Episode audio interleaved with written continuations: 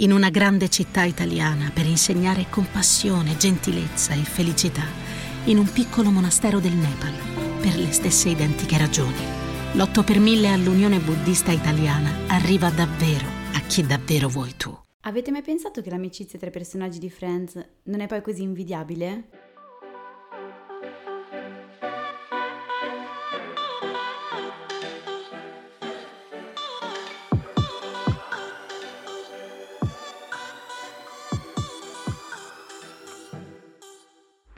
Benvenuti in questo nuovo episodio di TV Therapy, il podcast dove usiamo le serie TV per capire meglio noi stessi, le nostre emozioni, le relazioni, gli impantanamenti vari. Io sono Alessia, psicologa e psicoterapeuta e su Instagram mi trovate come Io non mi stresso. E io sono Giorgia, scrivo di serie TV e su Instagram mi trovate come Tellis, che è un blog che racconta le serie TV come meritano. Allora, in questo episodio parliamo di Friends, che era un po' un passaggio obbligato per il podcast di, di TV Therapy, non tanto perché qua ti rubo un po' il mestiere, Vai, eh, sia una delle serie tv più popolari, apprezzate, replicate, possiamo dire così, eh, di sempre, ma perché nella nostra TV Therapy se ne parla spessissimo. Eh, capita quasi ogni sabato, quando mettiamo in pratica la TV Therapy su Instagram, che qualcuno ci invia almeno una domanda, una riflessione insomma su Friends.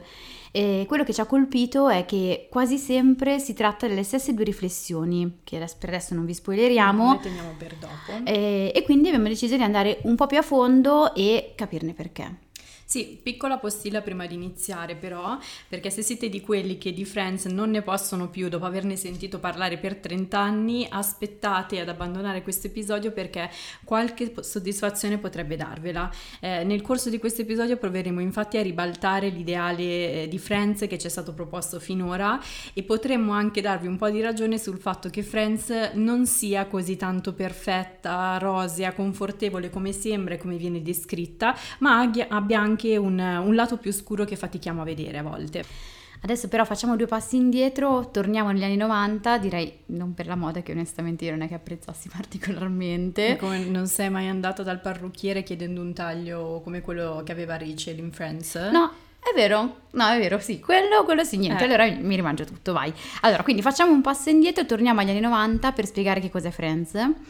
Uh, perché è probabile che qualcuno stia chiedendo il perché, visto che è pressoché impossibile non conoscerla, ma come dicevamo nell'episodio pilota del podcast, la TV therapy è per tutti, anche per chi non ha mai visto una serie TV, quindi eh, ogni volta in cui parleremo di una serie tv, anche di quelle famosissime e storiche, cercheremo di darvi un po' di contesto, in modo che ognuno abbia un minimo di strumento per capire di che cosa stiamo parlando, più semplicemente perché magari diamo un contesto diverso rispetto a quello che abbiamo proiettato sulla serie fino a quel momento. Sì, e poi non è detto che si sappia sempre tutto tutto proprio di una storia, di una serie tv, eh, magari si scopre anche qualcosa di nuovo eh, da riciclare poi per fare bella figura quando se ne parla con altre persone. Ad esempio, io su Friends ho un aneddoto che so che potrebbe sorprenderti, pronti via con effetti speciali. Aspetta che mi tengo la sedia subito proprio. Tieniti. Allora, Friends in partenza non si chiamava Friends. Come la Divina Commedia? No, era la Divina Commedia, sì, mi sa che l'ho letto l'altro giorno. I promessi sposi sicuramente. Vabbè, non divaghiamo. Allora, quando gli sceneggiatori Martha Kaufman e David Crane la proposero a NBC nel 1993 si chiamava Insomnia Nights. Che però, secondo me, sa un po' di film horror. Ma a me dava più l'idea, non so, che si trovassero di notte a parlare, a far chiacchiere, ah, essendo quindi... amici. Sì, ah, però non so. Vabbè. Va bene, qua già partiamo con le proiezioni, non facciamo analisi chimiche. Perché... Va bene. Voi, okay. cosa, voi cosa ci vedete dentro Insomnia Night? Un piccolo esercizio di TV therapy. Bene, Dicevamo, vai. perché Martha Kaufman e David Crane presentarono Friends proprio a NBC? Perché all'epoca la rete generalista cercava eh, una sitcom, quindi piccola parentesi, spieghiamo cos'è una sitcom, una di quelle serie tv comiche dagli episodi abbastanza brevi e che sono ambientati sempre nello stesso posto come una casa, un ufficio e seguono i personaggi mentre si eh, infilano in situazioni comiche perché sitcom è l'unione di situation comedy. Tipo Big Bang Theory quindi? Sì, tipo okay. Big Bang Theory. Quindi eh, cercavano una serie tv che potesse pian piano ingranare e raccogliere il testimone di Seinfeld, che in quel momento era la sitcom più famosa che ci fosse sulla tv americana. Apriamo una piccola parentesi, un'altra piccola parentesi per spiegare cos'è Seinfeld, perché tra poco ci tornerà poi utile eh, per capire meglio Friends. Allora, Seinfeld era una sitcom che aveva una premessa abbastanza simile a quella di Friends, seguiva quattro amici che vivevano a New York senza uno scopo particolare, erano capitanati dal comico uh, Jerry Seinfeld e si cacciavano in situazioni abbastanza assurde. Seinfeld si basava però su situazioni fortemente grottesche, eh, i suoi personaggi erano strambi, piuttosto burberi, anche perché ehm, bisogna considerare che uno dei suoi creatori era Larry David, cioè uno sceneggiatore che ha basato basato tutta la sua carriera sul fatto di essere un misantropo. Fate conto che durante la quarantena è diventato un idolo delle folle perché lui da anni promuoveva nelle sue serie tv, ma anche fuori dalle sue serie tv, i benefici del distanziamento sociale e dell'uso di litri di igienizzante. Peraltro non c'entra niente, ma in questi giorni potreste imbattervi in un video che sta circolando sui social dove Larry David è una sfilata in prima fila mentre si tappa le orecchie e guarda per terra, anziché eh, osservare l'avvicendamento di, di vestiti per darvi quindi un'idea di quanto ami la mondalità diagnosi campeggiano nella mia testa, ma va bene, andiamo avanti. Non esprimiamole. Quindi, nonostante la premessa di Seinfeld fosse simile a quella di Friends, Friends aveva delle differenze sostanziali. Innanzitutto i suoi personaggi erano più giovani e lo scopo della serie eh, era seguirli nel loro percorso dalla precarietà dei 20 anni alla stabilità dei 30. Ma soprattutto i ragazzi di Friends erano fotogenici, eh, vivevano in un quartiere alla moda, non si sapeva come facessero perché in realtà erano precari familiari, però vivevano nel Greenwich Village, che per collocarlo un po' sulla nostra mappa seriale è lo stesso quartiere dove viveva Carrie di Sex and the City. E poi erano poco disfunzionali e amavano stare insieme, e questa era la cosa più importante. Eh, tanto che NBC chiese agli autori di cambiare la serie e renderla più cinica, ma loro rifiutarono perché l'idea che avevano portato alla rete era che il vero collante degli episodi non fosse tanto l'assurdità divertente delle situazioni, che i personaggi vivevano, eh, quanto l'amicizia solida che permetteva loro di affrontarli e uscirne fuori. Che poi è spesso il focus delle domande che ci vengono fatte. Sì, diciamo che eh, Friends si può considerare un po' la prima sitcom aspirazionale, cioè la prima sitcom capace di suscitare nel pubblico un forte desiderio di avere la stessa vita e lo stesso legame di, di, di amicizia dei protagonisti. Questo perché la loro amicizia era un'amicizia paritaria, priva mm-hmm. di conflitti profondi, gravi, diciamo. Sì, se guardiamo altre sitcom molto popolari, proviamo a fare un confronto, mi vengono in mente tra le più popolari The Big Bang Theory e New Girl, eh, c'è sempre un personaggio che spicca e si tira dietro il gruppo. Um, non so, in New Girl c'è Jessica Day, in The Big Bang Theory c'è Sheldon e poi ce n'è anche sempre uno che è un po' meno socievole. Penso a Nick Miller in New Girl. Beh, amato, amatissimo. Il nostro personaggio amatissimo. E Sheldon, sempre Sheldon in The Big Bang Theory. Che se posso decisamente impopolare, ma mio parere meno amato rispetto a Nick Miller. Da te però, da perché me, poi infatti. dal resto del pubblico è molto amato. Ritiro. Se provate però ad applicare adesso lo stesso discorso a Friends, è difficile che riusciate a trovare un personaggio più prominente rispetto agli altri o che si possa considerare un vero protagonista della serie. E poi bisogna anche considerare che um, la parte rassicurante di Friends era che lo, il cast è rimasto sempre lo stesso per dieci anni, non ci sono stati particolari abbandoni o particolari aggiunte e soprattutto la relazione tra i personaggi non ha mai subito scossoni gravi eh, o rotture durature. E questo teniamolo bene a mente rispetto alla, situ- alla, sensazione di essere rassicurati, cioè poteva capitare qualunque cosa in Friends, ma l'amicizia tra i loro personaggi non era mai messa in discussione, cioè era il vero collante, cioè era eh, quello che permetteva loro di uscire dalle situazioni eh, ed era appunto, come dicevo prima, l'elemento rassicurante. Qualsiasi cosa accada, sull'amicizia puoi sempre contare. Episodio dopo episodio si rafforza proprio la sensazione tranquillizzante che nessuna situazione, nessun difetto, per quanto estremi o eh, destabilizzanti, possano davvero distaccarti dall'amore e dal supporto, insomma, dei tuoi migliori amici. Eh, pensiamo ad esempio al caso di Rachel e Ross. Eh, si fa spoiler in Friends o... Ma no, dai, non è più spoiler uh, Friends.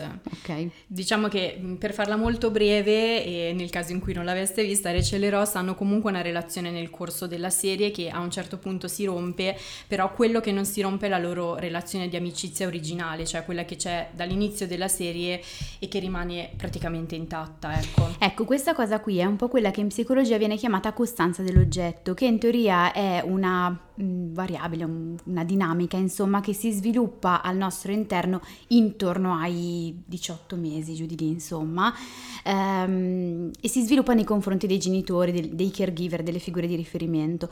Per cui tu hai eh, sempre una figura abbastanza stabile a cui appunto far riferimento. Puoi allontanarti, puoi prendere la tua strada, ma sai che puoi tornare, che lì hai una base sicura che funge proprio da nido, che ti accoglierà qualsiasi cosa accada. E in questo caso avviene un pochino lo stesso, però mh, trasportando la costanza dell'oggetto dalla famiglia all'amicizia. Eh, la costanza dell'oggetto peraltro è una faccenda importantissima.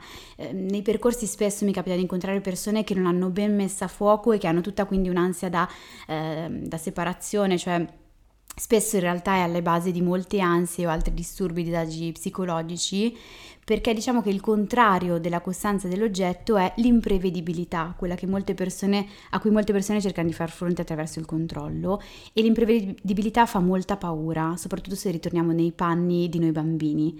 Quindi in questi termini Friends diventa davvero rassicurante perché c'è qualcosa che funge da base. Qualunque cosa accada, qualsiasi colpo di scena, io so che poi comunque l'amicizia mi riporterà sul binario al mio nido. Questa era bella. Bellissima. Mi piace me questa la, me la, Aspetta un attimo che me la scrivo. Tatuala, tatuala, però è un po', un po lunga da tatuarsela. Va bene. La, mi limito a scriverla. ok. Allora, quindi in questo senso Friends è ehm, un po' la serie terapeutica per eccellenza e qui direi, boh, veniamo un po' alla prima riflessione sì. di cui abbiamo parlato in partenza. Uh, molti di voi ci scrivono che Friends è quella serie che si guarda nei momenti difficili ed è una sensazione abbastanza universale tra i suoi stimatori ovviamente, perché eh, ricordo anche che nel box domande, come dicevi prima, c'era una ragazza che diceva di non sopportare più il fidanzato perché guardava Friends, te lo ricordi? Sì, me lo ricordo. Okay. non ne posso più. Poverino. Va bene. Questo mi rimanda anche, tra l'altro, alla reunion di Friends che è andata in onda a maggio. È quasi impossibile che non ve ne siate accorti, però nel caso la collochiamo comunque nel tempo. Eh, gli autori all'interno dell'episodio hanno inserito un video in cui persone da tutto il mondo raccontavano cosa Friends rappresentasse per loro. E il tratto in comune era proprio quello che dicevi tu prima, cioè il suo essere terapeutica. Eh, c'era chi diceva che la serie lo aveva aiutato ad alleviare dei momenti dolorosi, eh, chi a socializzare organizzare e um, addirittura, ora non mi ricordo se esattamente nella reunion, ma sicuramente l'ho letto da qualche parte, c'era qualche immigrato um, in America che diceva di aver ridimensionato la paura di uh, fare errori grammaticali in inglese perché i personaggi più ignorantotti come Rachel e Joy facevano in continuazione strafalcioni. Che teneri. Sì, e ti dà un'idea anche poi dell'utilità che possono avere è le vero, serie tv, no? Vero. Però uno dei, dei, pareri più comuni era l'idea eh, che Friends fosse un antidoto alla solitudine, cioè entrando in un episodio di Friends ci si sente subito il settimo componente del gruppo e questo perché su se tutte le sitcom si basano su un senso di familiarità molto forte, questa percezione in Friends si amplifica ancora di più. Comunque, più ne parliamo, più mi voglia di tornare a vederla. Va bene, torneremo a vederla. torneremo a vederla. Allora, un episodio ogni tanto ci sta sempre. Um, qui veniamo quindi alla seconda riflessione, cioè capita spessissimo che ci scriviate, anche Friends mi fa sentire bene nel momento in cui la guardo, mi fa sentire meno solo, però poi quando finisce provo un senso di invidia, un senso di inadeguatezza rispetto ai personaggi personaggi, perché io quel tipo di amicizia non ce l'ho e forse non ce l'ho mai avuta e la desidero. Um, quindi sostanzialmente che la, senza- la sensazione che molti di voi colgono da Friends è quella di sentirci socialmente amputati. Caspita. Questo di- rivendico il copyright perché mi piace. Che perla. Hai visto? Anche tatuiamo. E, um, quindi ci siamo chieste, ma la vita dei personaggi di Friends è davvero così invidiabile e perfetta come sembra? Allora, diamo subito la risposta, stavolta. Andiamo al punto. Esatto, no non è così invidiabile e perfetta come sembra. Why? Allora, facciamo una, par- una, brevissima parentesi sull'invidia, secondo me qua è, è necessaria. Quark. Momento, momento Hai la sigla, va bene. eh, che è sempre ingiustamente bistrattata come emozione. Allora, l'invidia è una di quelle emozioni che sembra sempre distruttiva, negativa eh, e quindi mh, si tende un po' a reprimerla. eh, sembra in realtà ingiusto anche solo provarla.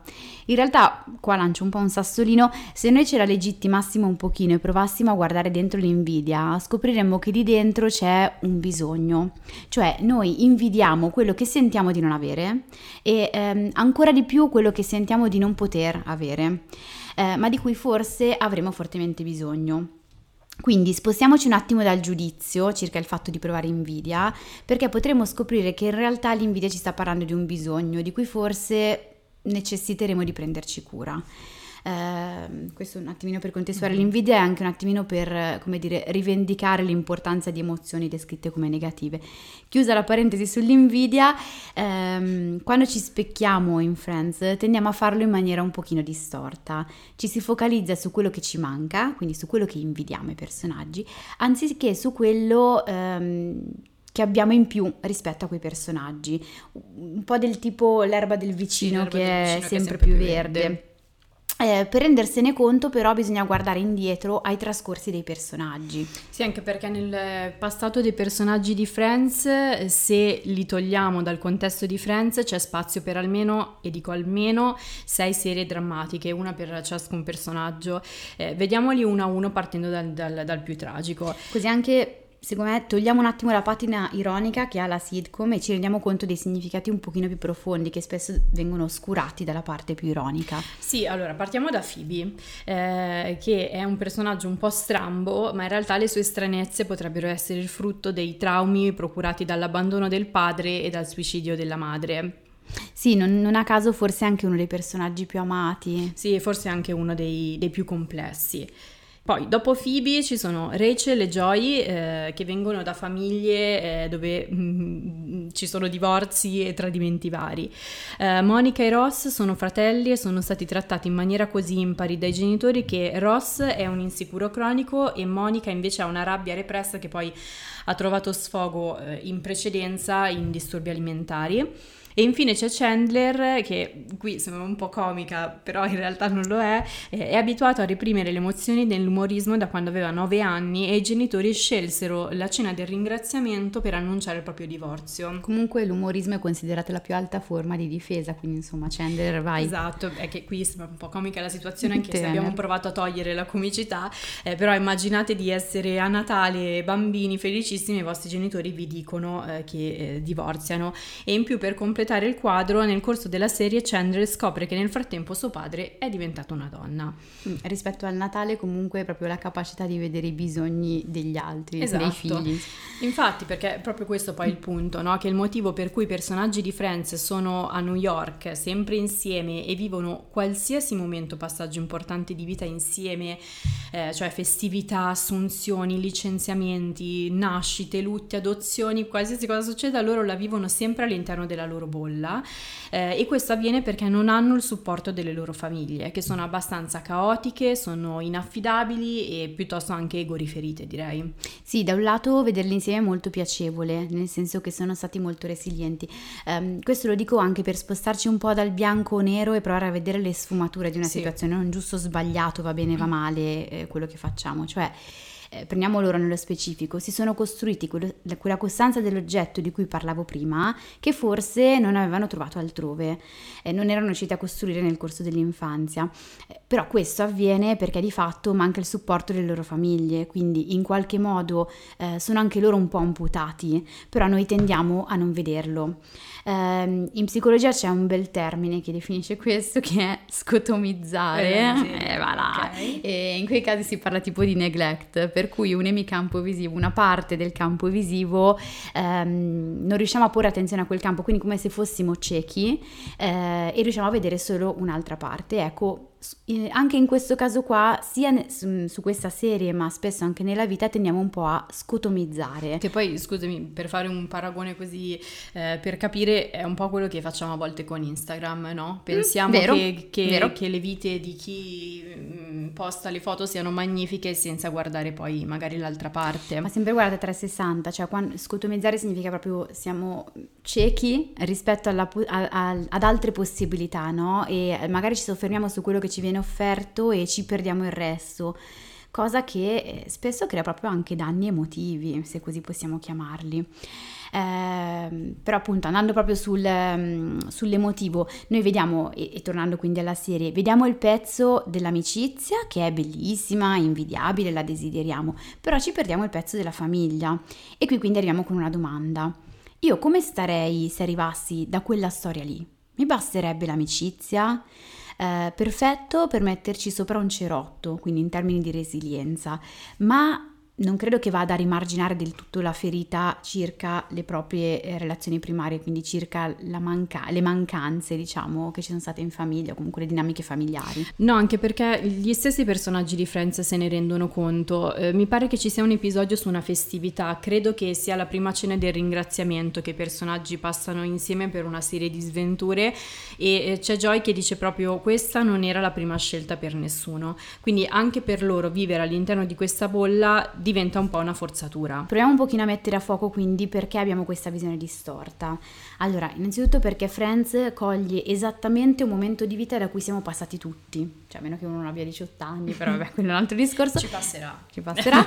eh, anche se ad ogni epoca corrispondono adolescenze vero, e giovani età adulte diverse, che è il periodo tra i 20 e i 30 anni, quindi appunto dei giovani età adulti. Tra l'altro nel box delle domande di lunedì qualcuno mi chiedeva po- proprio poco tempo fa una bibliografia sui giovani adulti, ehm, ecco, Friends lo sarebbe, non è proprio una biblio, però insomma... Mh, mm, è interessante da questo punto di vista.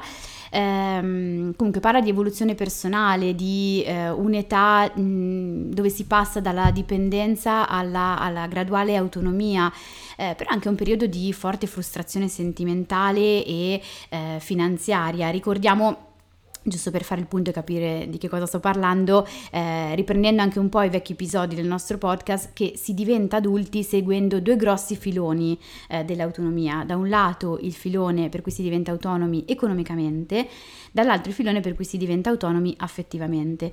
Quindi si può dire che Friends non racconta un periodo storico, ma un periodo universale. Questa tra l'altro era proprio l'idea degli autori. Eh, se ci fate caso, eh, sappiamo che Friends è ambientata negli anni 90 solo per come si vestono i protagonisti. E qua stendiamo un velo sul vestiario. Va bene, abbiamo capito che non ti piace il vestiario degli anni 90. Eh, o mh, mm, magari ce, ce, ne accorgiamo perché sono, c'è una tecnologia piuttosto rudimentale, non so, hanno dei computer che sono un po' dei mattoni, però in realtà non ci sono quasi mai riferimenti temporali espliciti e questo perché David Crane e Marta Kaufman eh, crearono una squadra di sceneggiatori piuttosto varia dal punto di vista anagrafico, perché volevano, loro avevano 40 anni e volevano assicurarsi di intercettare anche un pubblico più giovane però furono categorici nel fare in modo che la serie rimanesse quasi sospesa nel tempo, che poi è il motivo per cui Friends ha successo da 30 anni, fa presa su tutte le generazioni. È un po' come il giro una volta delle fiabe, cioè che è indefinito nel tempo e nello spazio. Sì, è come se il nostro mondo e quello di Friends fossero sovrapposti, cioè parlano di questo periodo di vita, eh, ma a un certo punto prendessero due strade separate. Eh, e qui arriva la visione distorta di cui parlavamo prima, cioè noi nella realtà ci affanniamo per mantenere relazioni perché magari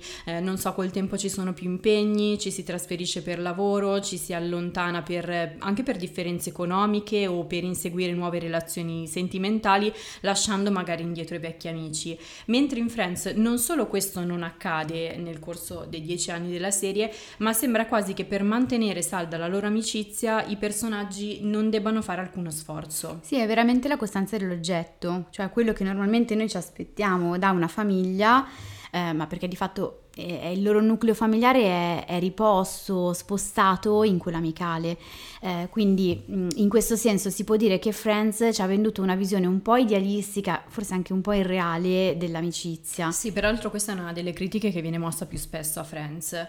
E quindi soprattutto se a specchiarcisi dentro sono i millennial e parliamo di loro perché sono proprio coloro che rientrano nell'età dei personaggi e ci sono un sacco di articoli anche che fanno parallelismi tra Friends e le relazioni tra i millennial millennial Ma diciamo che poi alla fine questi, questi, articoli criticano Friends per mancanza di realismo, me ne, me ne, ricordo uno in particolar modo di Vice eh, America, eh, senza, che la, la, definiva anacronistica, senza considerare ehm, che però il motivo per cui più spesso ci facciamo una maratona di Friends è perché non vogliamo rivivere la fatica di coltivare le relazioni, cioè la facciamo già nella realtà, per quei 20 minuti di episodio vogliamo dimenticarcela. E quindi con questo torniamo un po' al punto punto di partenza e alla capacità di Friends di essere poi una serie rassicurante al di là dei suoi lati oscuri.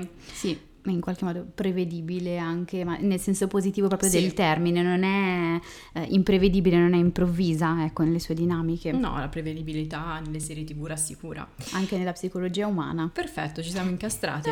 Quindi abbiamo concluso questa analisi di Friends e speriamo anche di aver dato qualche soddisfazione a chi, come dicevamo in partenza, non la sopporta più e magari ha accumulato nel frattempo un po' di validi argomenti sul fatto che non sia una serie così rosea e può andare a spargerli per il mondo mondo. E questa volta al posto di consigliare le tre serie proviamo a fare un piccolo esercizio di TV therapy, perché Friends è speciale, sì. quindi facciamo qualcosa di speciale. È speciale, facciamo qualcosa di speciale. Perfetto. Eh, provate a pensare a delle serie TV che state guardando in questo momento o anche a serie che avete guardato in passato e provate a focalizzarvi con la pancia sulle emozioni e sulle sensazioni di invidia che queste serie e i loro personaggi vi hanno fatto provare.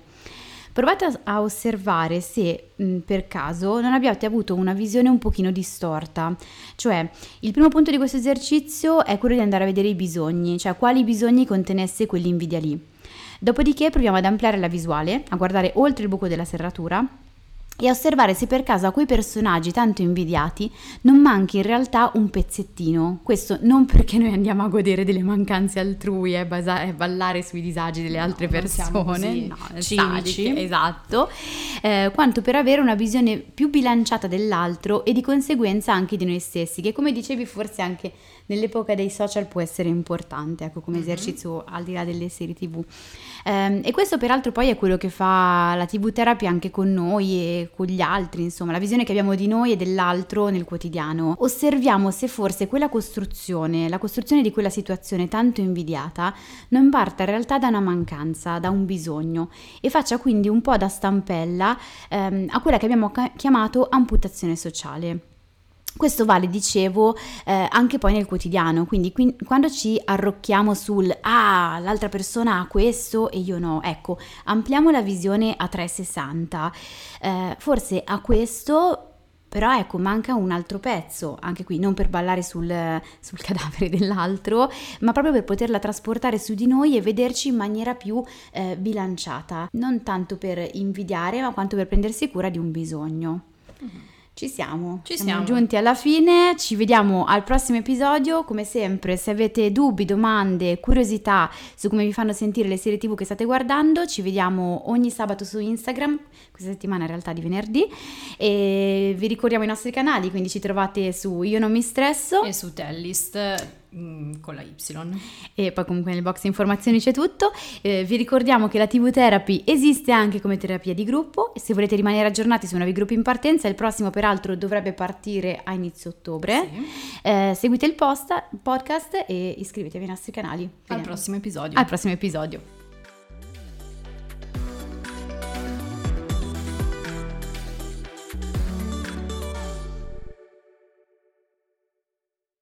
Avete mai pensato che l'amicizia tra i, pro... tra i protagonisti di Ci sono troppe R. Eh, non me lo ricordo più. È arrivato il gatto. Aria. Aria, non puoi.